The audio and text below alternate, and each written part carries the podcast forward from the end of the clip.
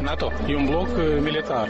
Creat în 49 cu scopul de a lupta împotriva Uniunii Sovietice. Так я ну вообще по НАТО и скорее дьявол. Я против, что вступали в НАТО, потому что я не хочу, чтобы мои внуки воевали в чужих странах и погибали. Rubrica Cui este frică de NATO? Răspunsurile experților, politicienilor și ale unor oameni simple în fiecare marți la Europa Liberă.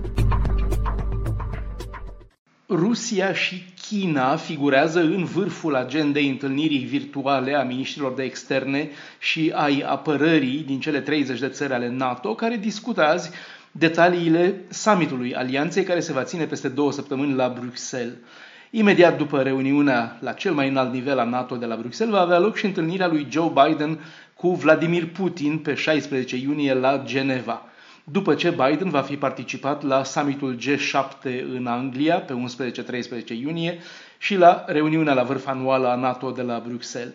Un adevărat maraton pentru Biden, așadar, în primul său turneu peste ocean de când e președinte.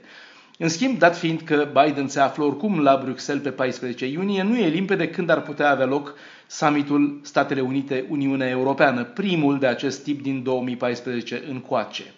La summitul NATO din 14 iunie, Biden va da asigurări aliaților că perioada neîncrederii și a incertitudinii din vremea lui Donald Trump s-a încheiat și că Washingtonul e din nou cu totul de partea europenilor.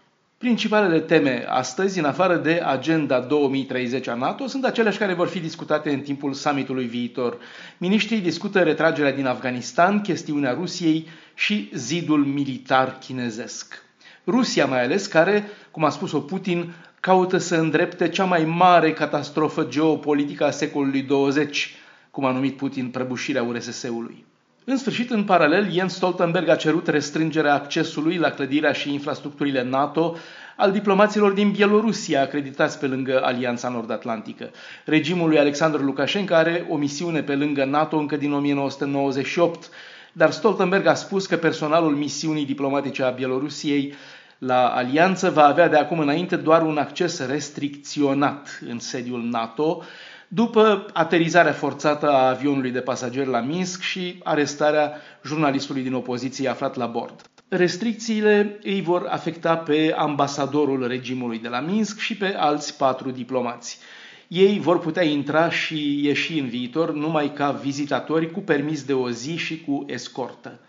Cu toate acestea, propunerea de a suspenda Bielorusia cu totul din programul NATO de cooperare, cunoscut sub numele de Parteneriatul pentru Pace, nu a fost reținută de ambasadorii la NATO ai celor 30 de țări membre atunci când s-au reunit săptămâna trecută pentru a discuta posibilele sancțiuni.